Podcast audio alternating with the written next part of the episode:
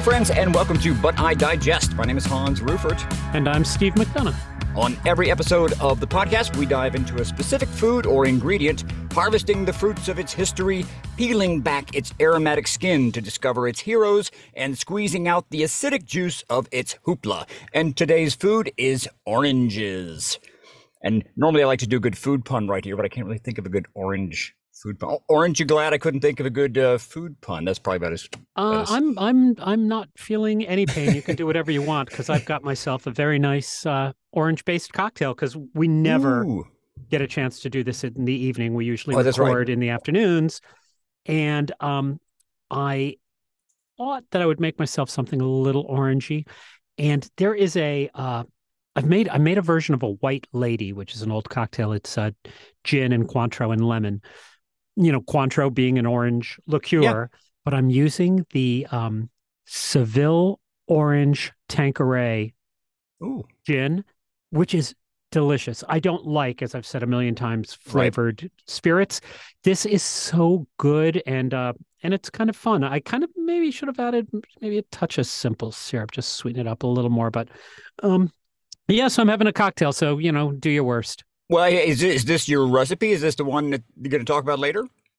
No, I mean I would have just spoiled the whole thing. We might as well Well, end no, the I- podcast now. I've got another recipe coming. Well, good, good. Because I was going to say I uh, I am also having a cocktail, but mine is actually not really a cocktail. It's just a German brandy called Asbach Uralt.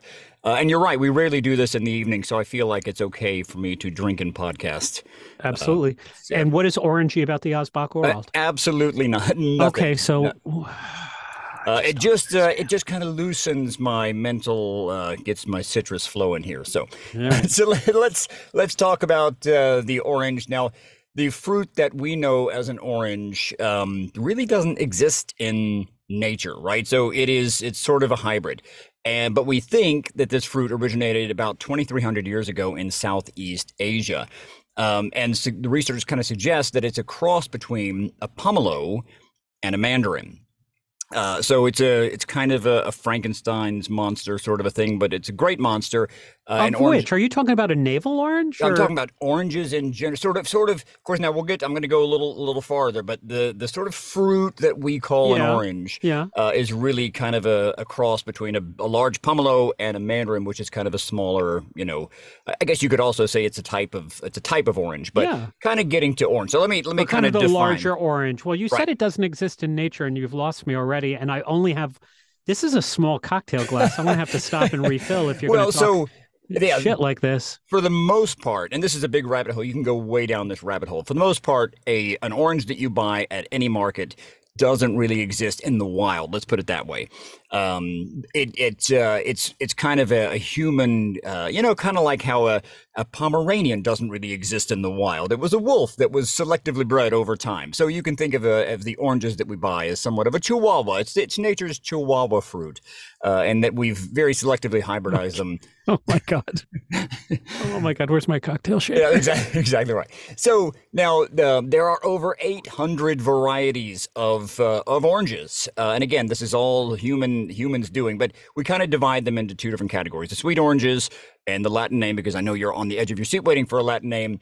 Uh, we typically think of the sweet oranges as Citrus sinensis, and then there are the sour oranges, which is uh, which kind of are known as Citrus uh, aurantium, and that's kind of the Seville orange that you just mentioned a minute ago. Falls into Yes. that Citrus aurantium sour orange.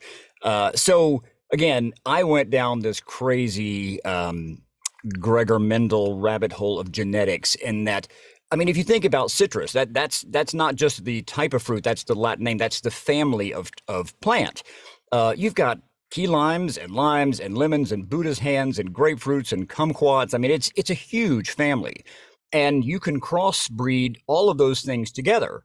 Uh, you know, you know, there's satsumas and minneolas and Satsuma. Oh, Are we going yeah. to talk about those again, or Oh, is yeah. that just the I only? Are we going to talk No, no, no, for again? sure. That's my favorite. It's the time of year It's right coming now. Coming up again, though. Oh yeah. or- Uh, I mean, okay. just in, in our conversation when we talk about our favorites, because it is definitely one of my Oh my god, it's my nuts. favorites.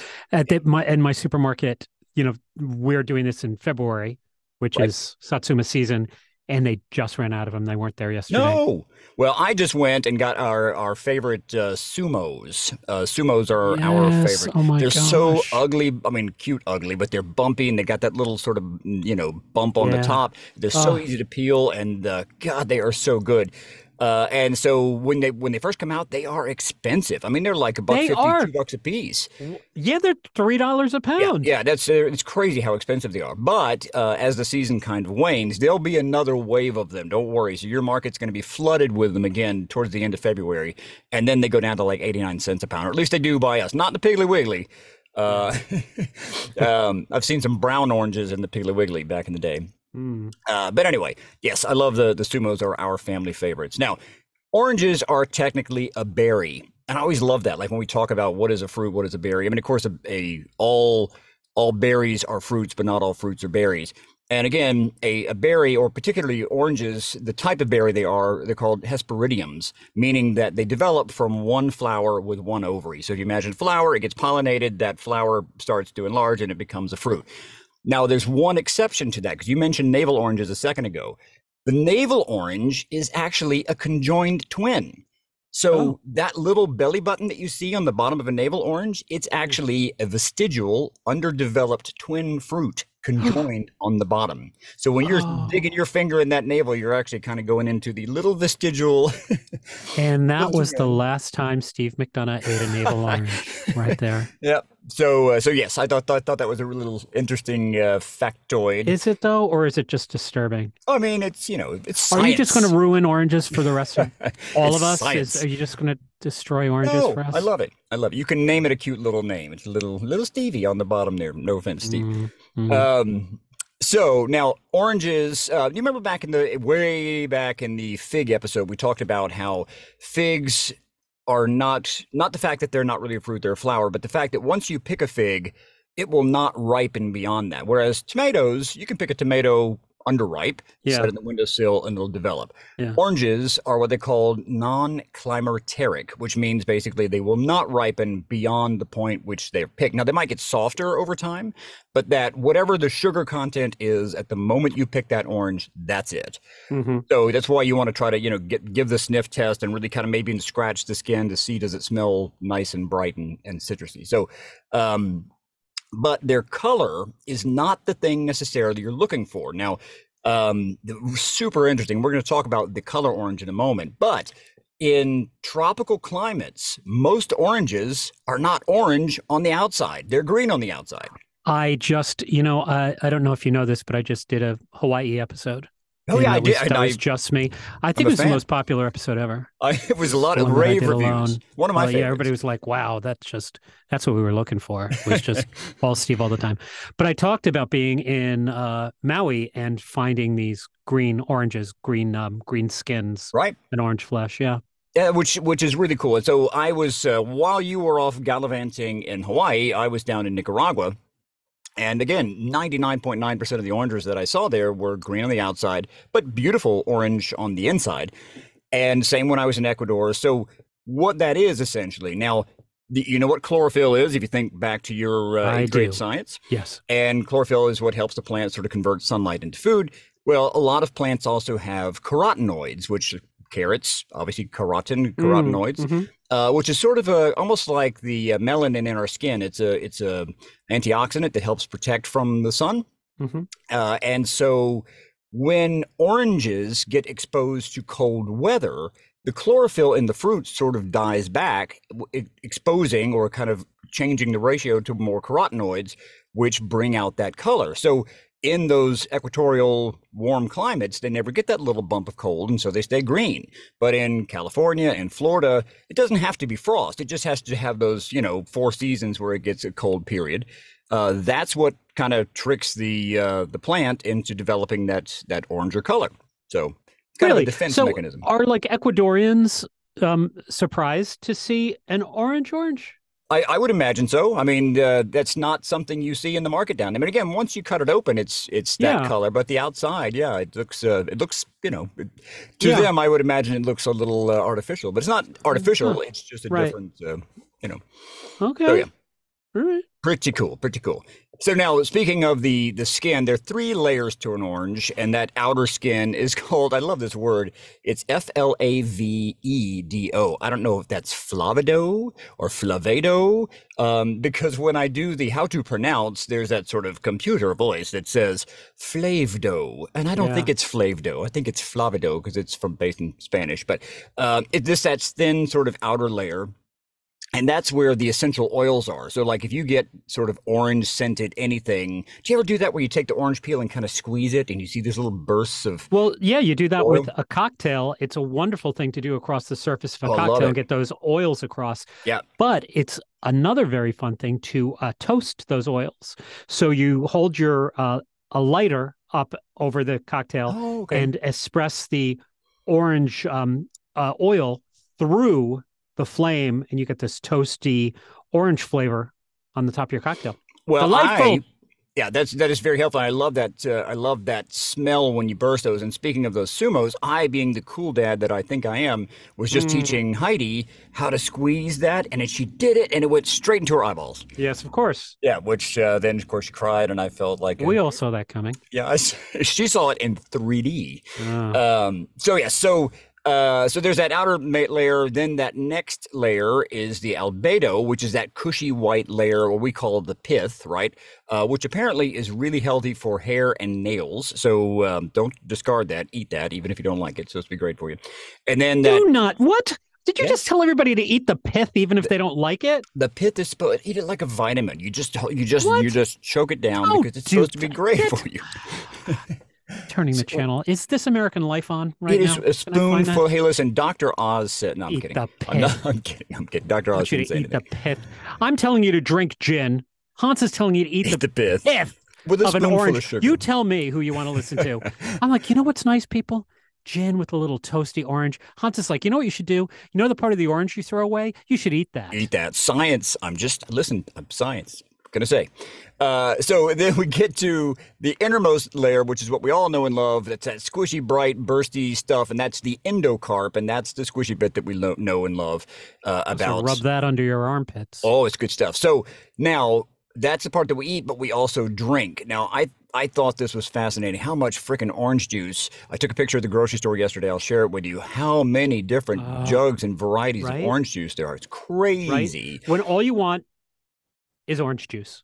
Oh yeah, I don't Yeah. need the extra vitamins or the no Yeah. pulp or the half Yeah. pulp Yeah. or you know less acidic. Just yeah. what have you done to it? squeeze Just it in the orange. Yes. Ugh. So, but the Water Footprint Network, which is a uh, it's a conservatory that kind of you know shows how much water goes in certain foods and uh, foods. Uh, it takes 13 gallons of water to grow one orange, and 45 gallons of water to make one eight ounce glass of orange juice. Yeah, so that's how kind of environmentally not so great it is. I mean, it's delicious, and I'm not trying to ruin orange juice for you, but just know that it takes 45 gallons of fresh water to to grow and extract one glass of orange juice, eight ounce glass. oh my so, gosh. Yeah, it's a lot of water. So uh, we have talked about um, scurvy. I don't know why scurvy has been sort of like an inside joke for us. Like several times we've talked about scurvy. I'm always over- ready to talk about scurvy. Scurvy. uh, It's the it's the other white meat. No, so but scur- scurvy is something that uh, we talked about before because it was such a deadly disease. For it, it, they estimate that it killed over two million sailors between the 16th and 18th centuries, and it was basically a vitamin C deficiency. And of course, oranges were that hero thing, right? That was the thing that actually sort of saved the day, and that's where we really see. Um, I, I honestly, before I did this research, I thought of oranges as a Central South American, Caribbean kind of a fruit. I didn't realize that they were of Asian um, origin. That's where they came from. But it was the population of oranges, of all citrus, really, in those Caribbean islands, uh, and also in Hawaii. It, they everywhere that the long distance sail, you know, the, the voyages went, they planted those citrus trees along the way so that when they stopped, they could restock on Oh, on citrus. So it's exactly right. So like Johnny Appleseed, right? Although he was, you know, moonshiner, that's a different episode. But um, the idea was wherever he went, there were apples, and in this case, wherever the sailors went, there would be a, uh, a Yeah. stockpile of citrus to prevent scurvy. So that's where we really start to see the hybridization happening in different cultures. and we see it, you know, developing from you know this particular one type of fruit in uh, in Europe and Asia, now taking over all over the world because of the uh, of scurvy. So scurvy kind of helped broadcast citrus uh, across Huh, across the world. So I thought that was kind of neat. it is. So I want to talk about uh, orange as the color because I always wonder: is a fly called a fly because it flies, uh, eh, or is an orange called an orange because it's orange? Well, in in this case, the fruit is older than the color. So Really? yeah, which I I just assumed that they saw this particularly colored Yeah, fruit yeah. and they thought, hey, that's that's No, orange that makes sense. Yeah. but it's the opposite way around. Now, so using your imagination and you being of uh, of British descent, uh, what was the English word for that particular color before there was the word orange? What do you think? Ooh, what what did they call orange before that? Yeah. Um. Uh, Think lip- Flavido. Flavido. Flavido. It's as good a guess as any. Actually, it was called yellow red, which just seems kind of Oh. anticlimactic, but Yeah, that was right. the official name, yellow red. Um, Green was blue yellow. yeah.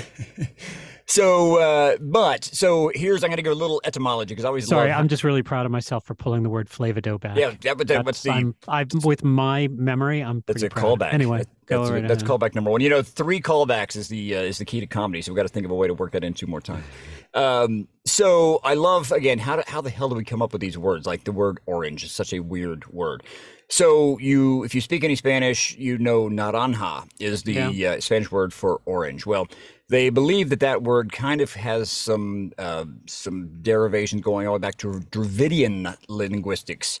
Uh, naranja is sort of they call it narange, uh, N A R A N G, um, and so they think that as the Moors uh, kind of came up through uh, the Middle East and then into Spain or whatever, they took that narang and turned it into naranja. And then, of course, the French call everything apples, right? Because it's like pomme de terre is a potato, Yeah, right? It's the apple of the earth. Yeah. So um, the pomme d'orange, which, which was the apple that that came from narange. So it really was the pomme de narange, like naranja, N A R A N G, turned to to pomme d'orange, which then just turned into orange. Which you hear- hear my horrible French uh, uh, pronunciation there, but essentially that's sort of the derivation of how how the word orange came in through through the Middle East, through Spain, through France, and then uh, into English. And the first time it was seen in English writing was in 1512.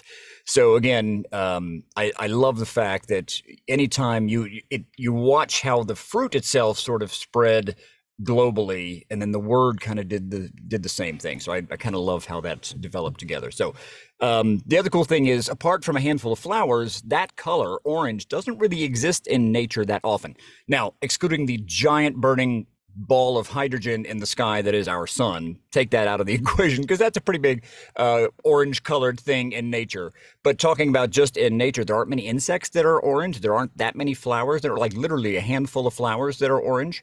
Um, so prior to the fruit being uh, being grown in a climate that had those cold regions, because again, in in a tropical climate, that fruit wasn't really that color on the outside. Um, so yeah, I think that's kind of cool that orange is a rare color in in nature.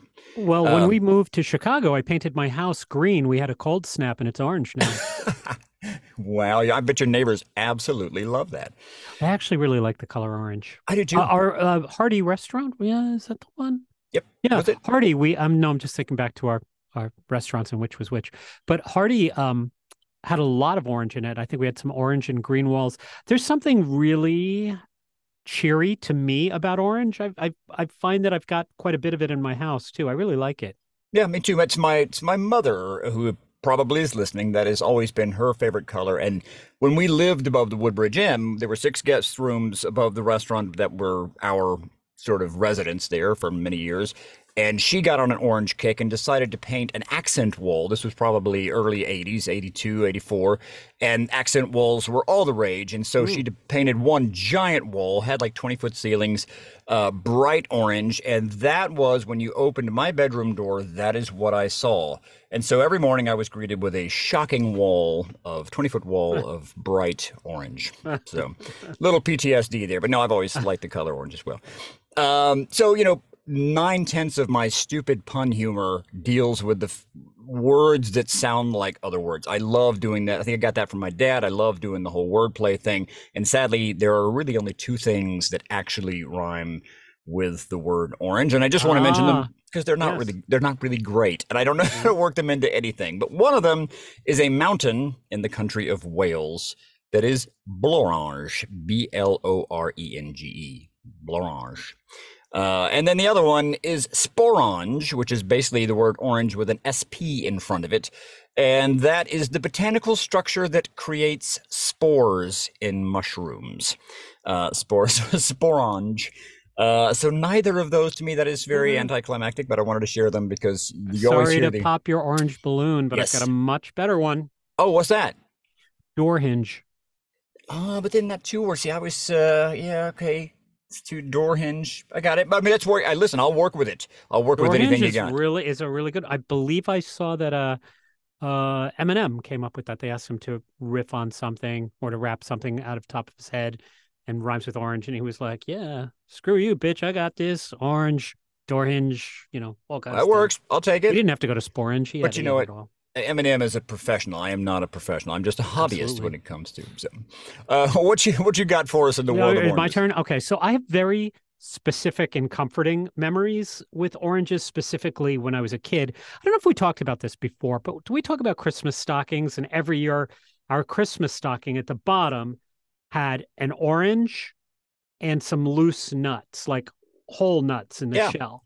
So growing up in the 70s, my mom had this wooden nut bowl in the living room, and it was filled with the nuts and the shells, the walnuts and the almonds and the filberts, which were my favorite, and this nutcracker.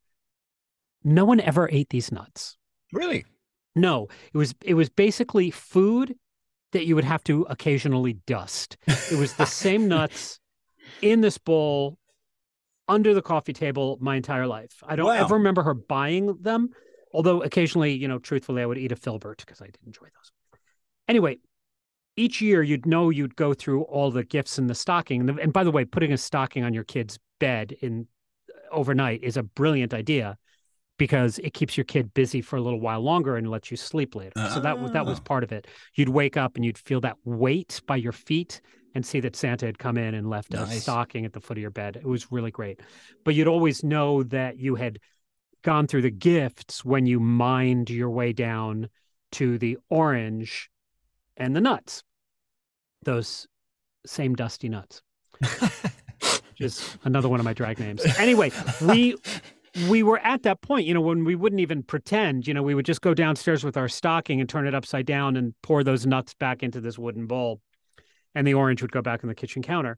And so I was a thing, I thought that this was a thing that, you know, we just did in our house. You know, money was tight for us growing up. And I, you know, you put an orange in the bottom of a stocking, it takes up some good real estate. Oh yeah, some heft there. Yeah. Yeah, yeah, fills it up. Uh, I thought it was like you know, the Christmas equivalent of stretching your hamburger meat with breadcrumbs. You know. but once again, it turns out it is actually one of those English traditions been done for hundreds and hundreds of years. So, I found this really fun article from the 20s from a trade magazine for the citrus industry and they were calling for a christmas orange for the toe of every christmas stocking and that it is a wise Santa Claus who gives this fruit to his small believers rather than filling their stockings with cheap, artif- artificially colored, and oftentimes injurious candy. Hmm. Dangerous, Yeah. injurious candy. So, what are the roots? So, you didn't grow up with a, an orange in your stocking, huh? Well, so we had pomanders, you know, where people would take an orange and put cloves, uh, kind of Yeah, yeah, stuttered yeah, in there, and, yeah. and we would have those. We did have the nut bowl, which my father he ate those ev- like every year. He ate those things, so we ate those in our. And he also could crack two of them together. He had the strongest hands. He could take two nuts in one hand and just crack them, crack them together, you know, using each other. Um, so we were the household there. No dust gathered on those on those nuts. But did- we Did we you get them. the orange in your stocking? Uh, well, we usually had one orange, yes, and again, that's what I mentioned. Oh, the you did. You did have I, one in your yeah, and I and I always felt like, woo, got a bunch, and then it really was that was the thing that was weighing the whole thing down. But I, I love a good orange, so yeah, we did get. 'em. Well, so the best theory is that Saint Nicholas, before you know he became a bishop and before he was known as Santa Claus, he was just a rich guy named Nicholas. So the story is that he lived near this father who had three daughters who ha- and they had all fallen on hard times and the daughters were about to be sold into slavery because they had no dowry. So st nicholas or nicholas at the time he secretly climbed up to the window and he threw three bags of gold through their window which very conveniently landed in the stockings that the wow. girls had hung on the mantle to dry by the fire. And the tale is known as the miracle of the dowries and apparently, we now put oranges in the Christmas stocking because they represent the bags of gold. Ah. Yeah. Um, and anyway, that's all I have to say about the Christmas stocking, other than the filbert is an underrated nut. Oh, it is for sure. And when you go to, as you know, when you go across the pond into Europe, they eat hazelnuts and everything, and they should. It is so mm. damn good. We don't eat enough mm. hazelnuts here. It is true. So I was thinking about um, how many oranges we used to eat, you know, because at that time it was such a gift to get an orange. They were very rare. Uh, Americans now eat nearly 15 pounds of fresh oranges a year. That's about 90 oranges. Wow. And we consume about 72 additional pounds of oranges in a juice form. But in 1885, the average American only ate eight oranges a year. Wow. So now keep this in mind because I'm going to come and revisit this in a little while. Uh, in 1914, the average American was up to 40 oranges, but two years later, in 1916, it jumps to about 200 oranges. Damn. Now, how did that happen? What happened between 1914 and 1916 that oranges took over American uh, palates? So in 1905, California orange growers, they organized into a large cooperative called the California Fruit Growers Exchange, the CFGE. So basically, you know, they were teaming up so that together they could bargain for higher prices instead of competing against each other and lowering their prices against each other, right? So the co-op was such a success that they ended up overplanting new groves and the yield was coming to fruition and they were about to have way too many oranges. So they had to make a decision. They either had to cut down the supply before they bankrupted themselves or they needed to find a way to push up the demand to save themselves.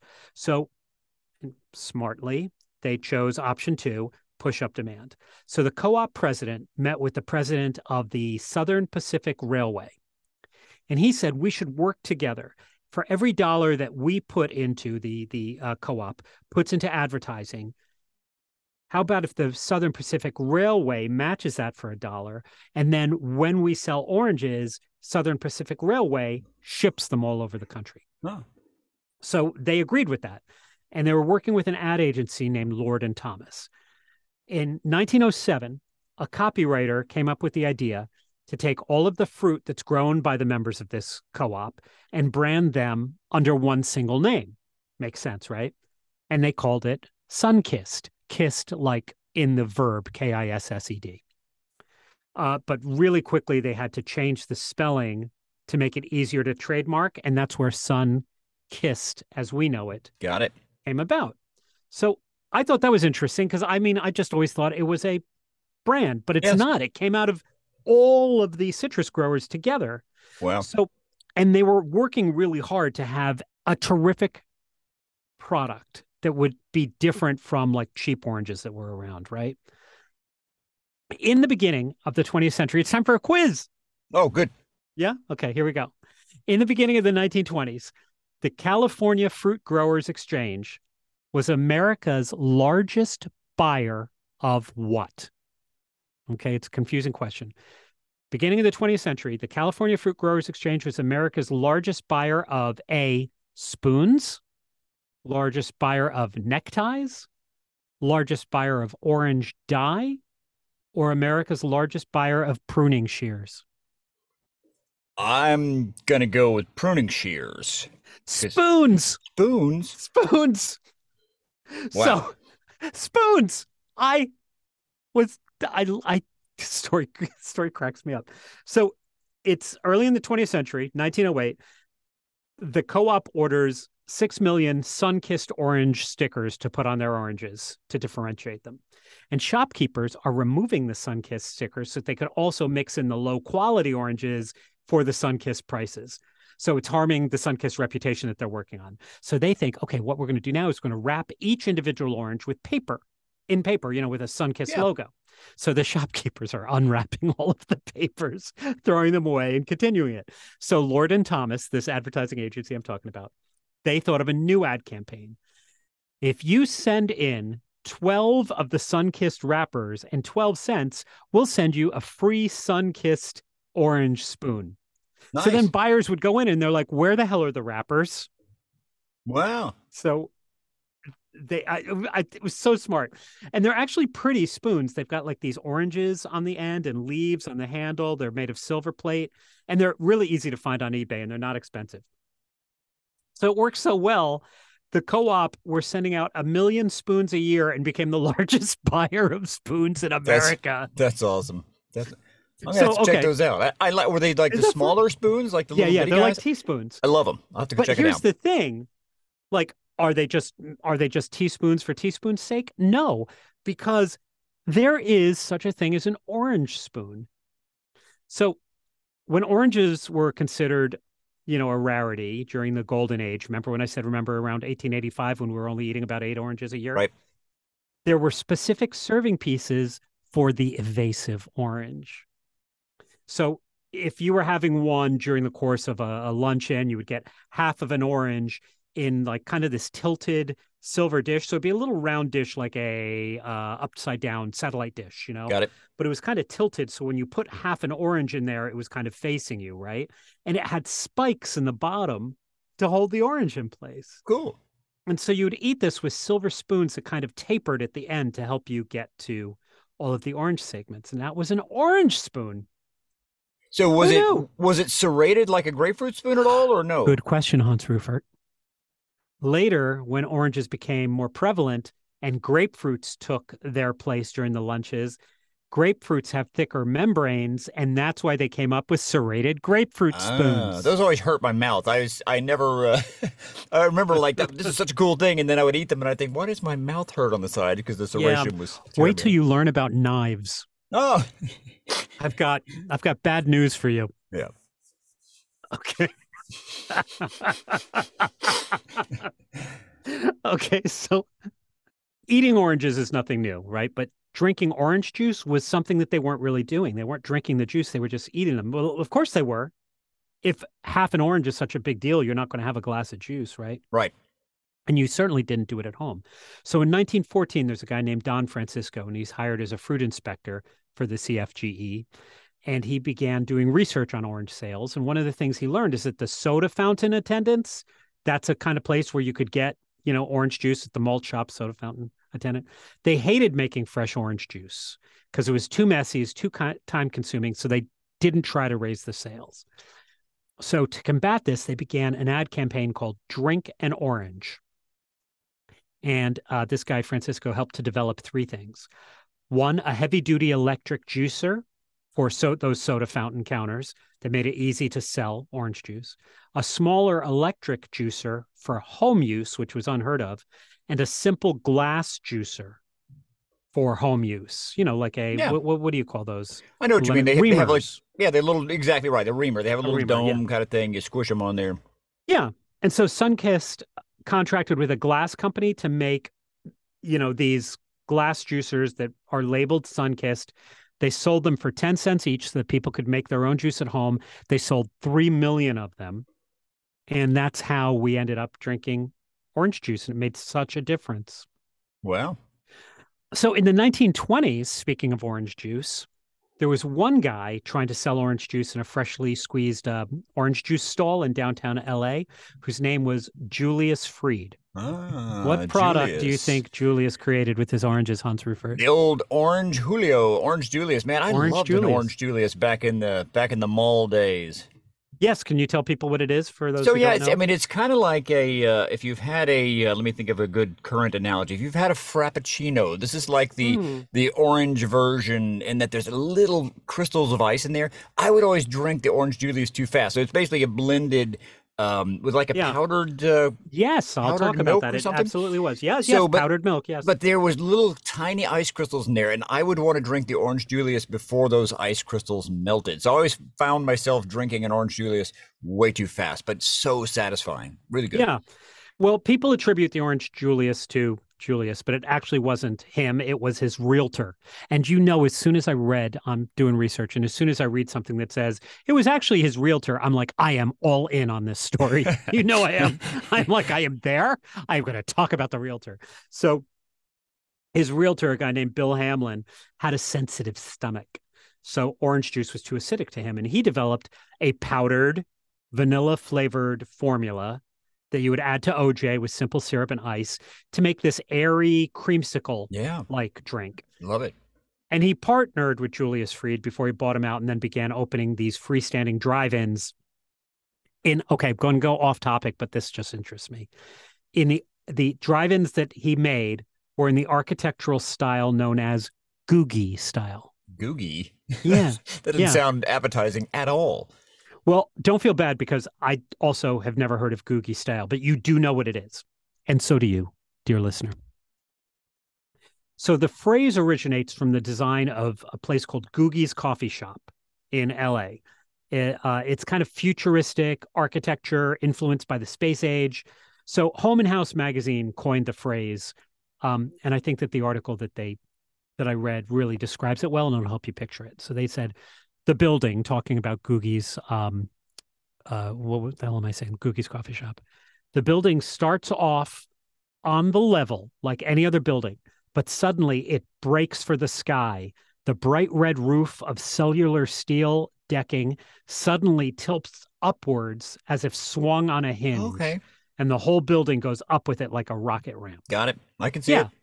Yeah. So this became the that kind of Googie themed architecture is popular with roadside attractions and motels, you know, mid century stuff, very fun stuff, very Jetsons. So I was saying it refers to Googie's coffee shop, which was connected to Schwab's pharmacy on the Sunset Swi- Strip. Okay, You don't know Schwab's? I don't think so. You don't know Schwab's pharmacy? In addition to being a pharmacy, Schwab's had a lunch counter, which catered to the movie industry, and they had malts and sodas. Uh, oh God, it was so famous. Uh, regulars would take their meetings there, and Clark Gable went there, and Mickey Rooney and Judy Garland, the Marx Brothers. Um, uh, Marilyn Monroe had her prescriptions filled there, and uh, Harold Arlen, who wrote the music to uh, The Wizard of Oz, apparently, supposedly, he wrote the lyrics to "Somewhere Over the Rainbow" on a Schwab's cocktail napkin. Oh, nice. F. Scott Fitzgerald had a heart attack there. and the entire building was recreated for a film that is the subject of today's Uh-huh. Stop the Strikeout. Oh man, I got a, I got away with one last week, and then I uh, since you were solo, Steve Solo. Oh, um, I wasn't yeah. expecting to do that last week. And then I went and, and quoted a Broadway musical, which, by the way, was Dames at Sea, that I wasn't expecting. It just came out of my mouth. And then I was just in it. Yep, It you were in. Accidental. Okay. In this Billy Wilder 1950s movie, a noir classic, an exact replica of the Schwab's pharmacy was created on the Paramount Studios backlot. In the film, screenwriter Joe Gillis, played by William Holden, finds himself down on his luck after being rejected by Paramount, and he explains Schwab's was kind of a combination office, coffee klatch, and waiting room. Waiting, waiting, waiting for the gravy train. And the film is I have absolutely no Joe idea. Joe Gillis ends up working for Norma uh, Desmond.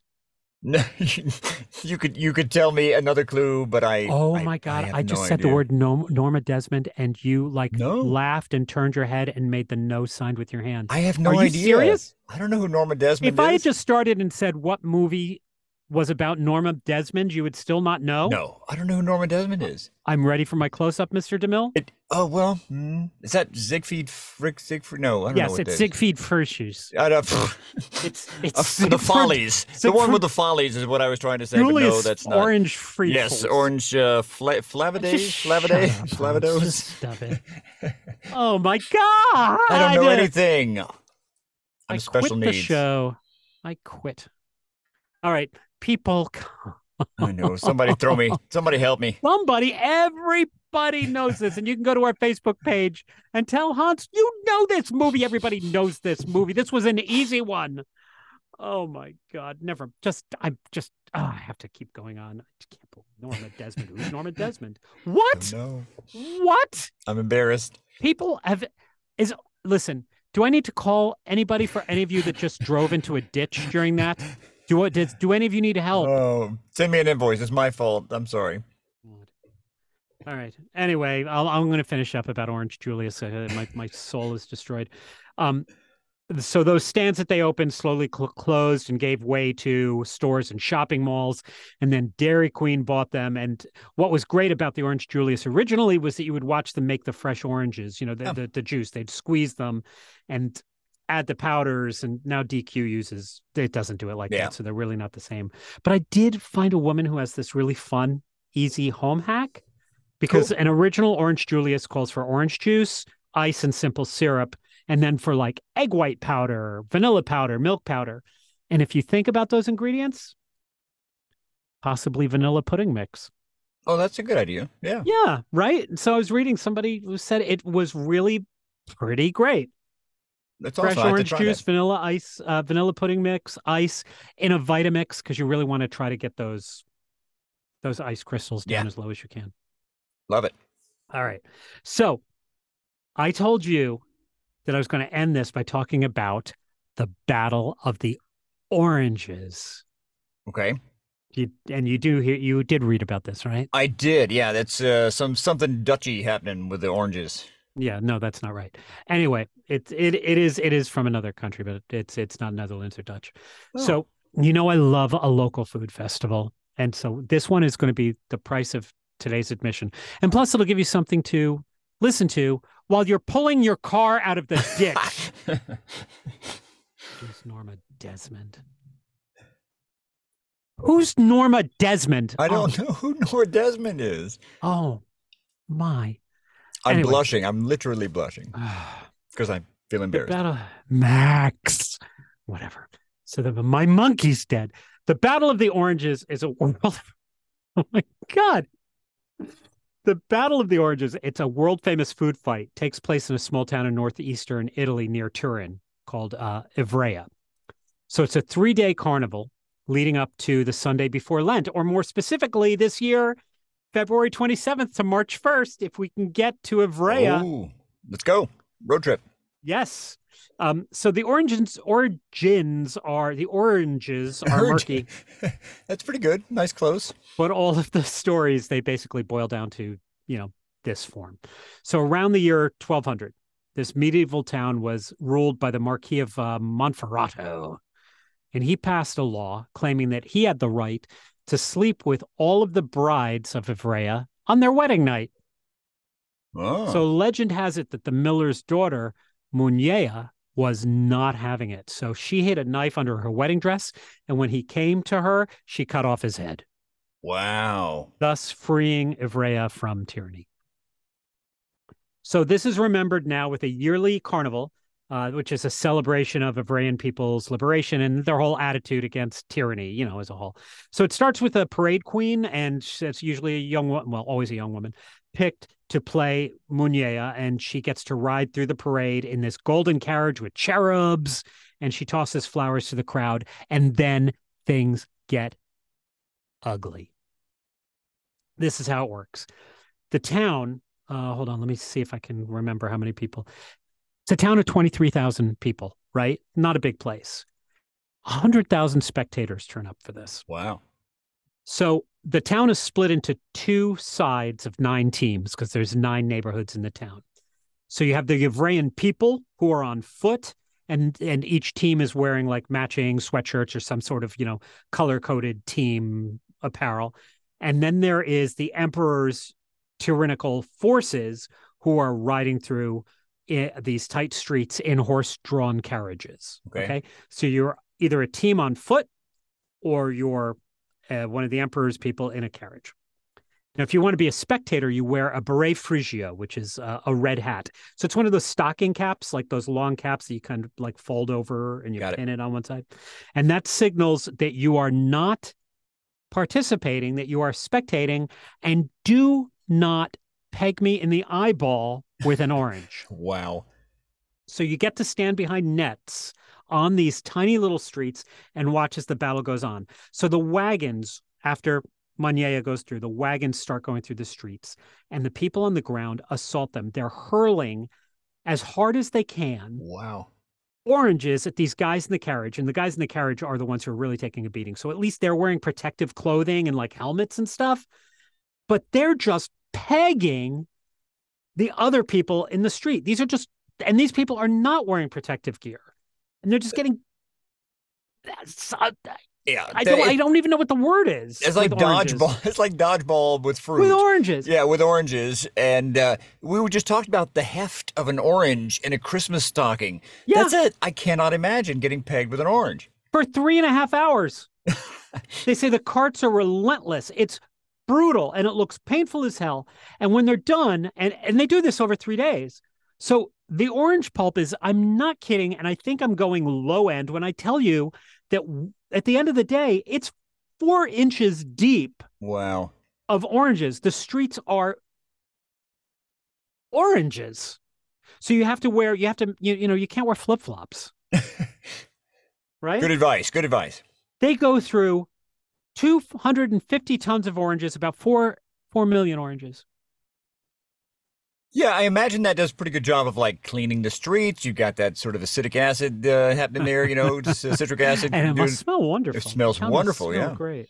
It's I've never seen anything like it, and I will definitely put a link to a video. You know, it sucks when I have to put a Facebook link up because you know I Yeah, have to tell gets- you here's a link and it's in yeah, the here's a comments. But Yeah, you that should does. watch it. It's It does suck, but crazy. I'm going to check it out for sure. And I have to think that there um, are there any inspired, like uh, you, you mentioned this festival. Are there food things surrounding that too, or it's just you're just oh, pummeling man, this stuff? There are, there are. Uh, I don't want to go over, but do you want to know what they eat? Oh, I'm excited. About, of course, I want to know. Okay, so one of the one of their foods for this, I want to talk about too They eat fat beans, F A T beans, you know, Okay. beans. So they're borlotti beans, which are not unlike uh, pinto beans, Okay. and you would get them in the stalls during carnival, or uh, f- uh, fajol uh, grassi, Okay. like pasta fajol, pasta Right. with uh, beans, fajol grassi. So they make them in large cauldrons. It is a, a rich uh, dish of beans and pork and bacon rind and Mm. sausage and pig's feet and pig bones and lard and onions. So they're called fat beans because of the ingredients, you know, all that all that pork and the skin and everything, but it's not for the faint of heart. So they take the um they make the beans and the onions and then they take the piece of pork belly. You you you had me at pork belly. Oh yeah. And then you flatten them out and you fill them or sprinkle them with rosemary needles. And then you roll them up almost like little mini brajol Wow. you simmer those together. So you have these beans and these little round pieces of rolled up pork belly. Yeah, that sounds pretty good. Oh my God, does it not?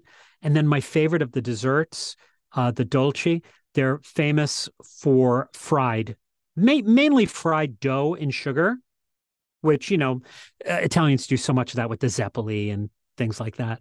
But these, the ones that I saw that I've never seen before, are uh, chicheri. I might, I'm probably saying that wrong. Chicheri, chicheri, but it's probably, it looks like chicheri.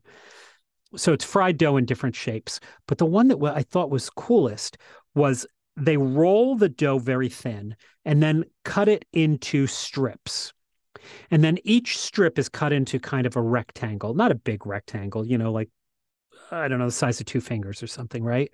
And then in that rectangle with a fluted pastry um, knife, right? Pastry wheel, a fluted pastry wheel Okay. you cut two slits in the center. And then you take that rectangle and you fold the ends into the fluted strips and then drop them in the fat and then just dust them with powdered sugar. That sounds awesome. And now you've driven off the road again. Yeah, and, Now you're in uh, another ditch. you brought cocktails. We didn't bring snacks. We need snacks with our cocktail. That sounds awesome. Oh my God. Oh my God. The oh, the pictures. I was like, oh. Anyway, so now we're on recipes, and I just told you something delicious. And oh, go ahead. What's your recipe? We're ready for recipes. The only thing that's hotter than the oven is watching you cook.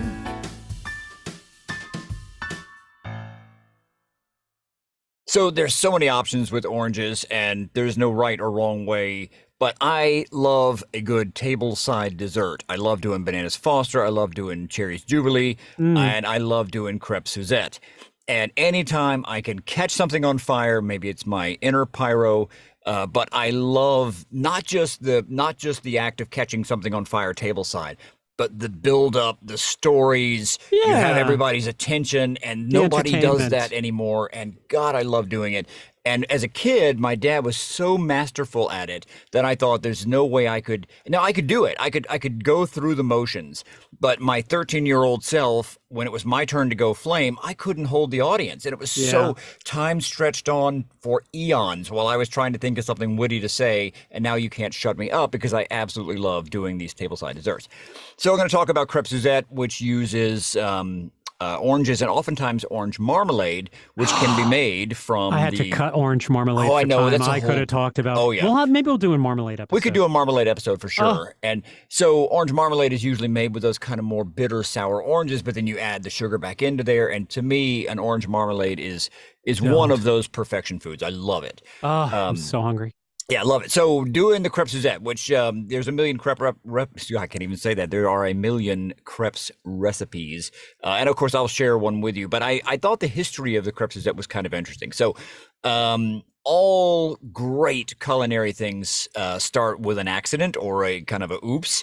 And apparently, this is no uh, exception. So the legend has it that in 1895 in Monaco, uh, the then Prince of Wales and future uh, Edward the King Seventh of England, the King Edward the Seventh of England, uh, was having dinner at the Café de Paris of Monte Carlo with some friends and other nobles. I'm saying it in air quotes.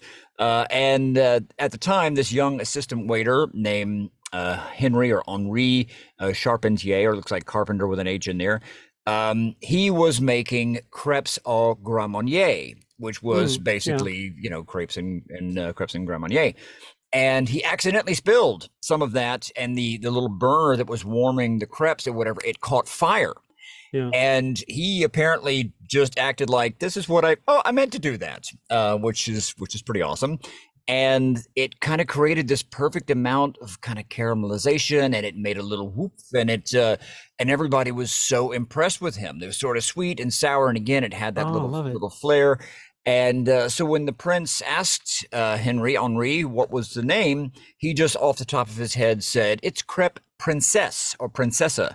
Uh, but at that time, the uh, future king, Edward VII, said, uh, no, let's call it Suzette in honor of a young French noble lady, a little dame who was sitting there at the table. Really? He looked across the table and said, no, let's name it after Suzette. So it was a big happy accident. Um, and I just love that. Uh, whether that's true or not, I don't know. That's a legend, but I like that. Uh, but moreover, it's a stupid simple dessert to make. I mean, you could crepes are basically thin pancakes. You can make them ahead of time, and you're just kind of warming them up in the pan, catching the whole thing on fire, uh, and you can impress your friends, amuse your enemies. Uh, but more importantly, you get to eat them too. Uh, and it gives you a nice little showcase to uh, to to do your your favorite uh, orange, all your little orange factoids that you just learned on this episode. You can uh, repeat them as you're catching orange marmalade and and uh, on fire.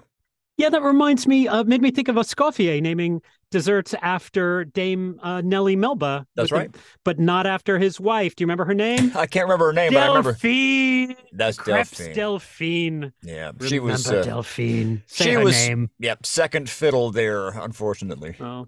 So speaking of funny names, um, I'm going to talk about a Harvey Wallbanger. Oh, Actually, are you a fan of uh of um of uh the honeymooners? Oh yeah, yeah, yeah, yeah. Because there's one one of the honeymooners where uh, Ralph is playing playing uh pool with somebody, and he he's trying to take I think try take the pool table for somebody, and the, the little guy says, "You're going to be upset when my friend Harvey gets here." He says, "Harvey is a funny name." I don't He's- remember that. Hey, Harvey, this fella says Harvey is a funny name. No, right. Harvey is a funny name. Ah, Jackie Gleason. Anyway, so Harvey Wallbanger, um, it sounds so much more uh, mysterious and difficult than it actually is. A Harvey Wallbanger is only a screwdriver with Galliano. Oh, I love Galliano. That's all it is. Yeah, I love the Oh, bottle Galliano. of Galliano. What a pretty uh, presentation Mhm. that is. Yep, Galliano for you for those who don't know, it's a sweet herbal liqueur. It's uh it's golden yellow and it's in that slender tapered bottle that Hans was just miming with his hands. and it tastes of uh, vanilla and herbs and anise. Uh, and you just need just a little to transform Yep. a cocktail. So really, if you're making a uh, Harvey Wallbanger, it's just a screwdriver, vodka, orange juice with a float of like um, half an ounce of Galliano over it and it's uh oh it's it's it's the kind of drink that I ignored of course forever because it's in the 70s and those silly names and those terrible drinks i i ignored but then when i finally had one it's a great brunch drink Nice. it, it's I don't- really I, I really enjoy a, a harvey wallbanger believe it or not I don't think I've ever had one. I will have to try it. Can I can I share a screwdriver story that I told my wife I wouldn't share uh, Oh, because it involves yes. her and she's going to be embarrassed if she listens. So we went uh, to Oaxaca, Mexico in 1997 for our honeymoon, and we stayed at this old uh, convent. Um, uh, kind of a place that had been, been converted into a resort. And it was so fantastic. And again, we just got married. We're in this euphoria of our honeymoon. And every night by the pool, under the bougainvillea blooms, she hmm. ordered a screwdriver. And our waiter was so nice and he brought it to us. And by the second night, he just brought it automatically for her. I would have a beer, she would have her screwdriver. Well, and she kept saying, This is the best. It was fresh squeezed orange juice. She goes, This is the most amazing screwdriver. I can I can't even taste the vodka. It is so Oh, good. no. So we were there for probably eight days, and so when we were settling up at the end, we had every night a on our bill an orange juice, an orange juice, an orange juice, an orange juice. And so basically the entire time, Amy was having a fresh orange juice, and the waiter was so proud to bring her an orange juice, but had no idea what a screwdriver was. So uh, oh amy i'll uh, make you a harvey wallbanger he says harvey is a funny name she'll enjoy that. oh that sounds great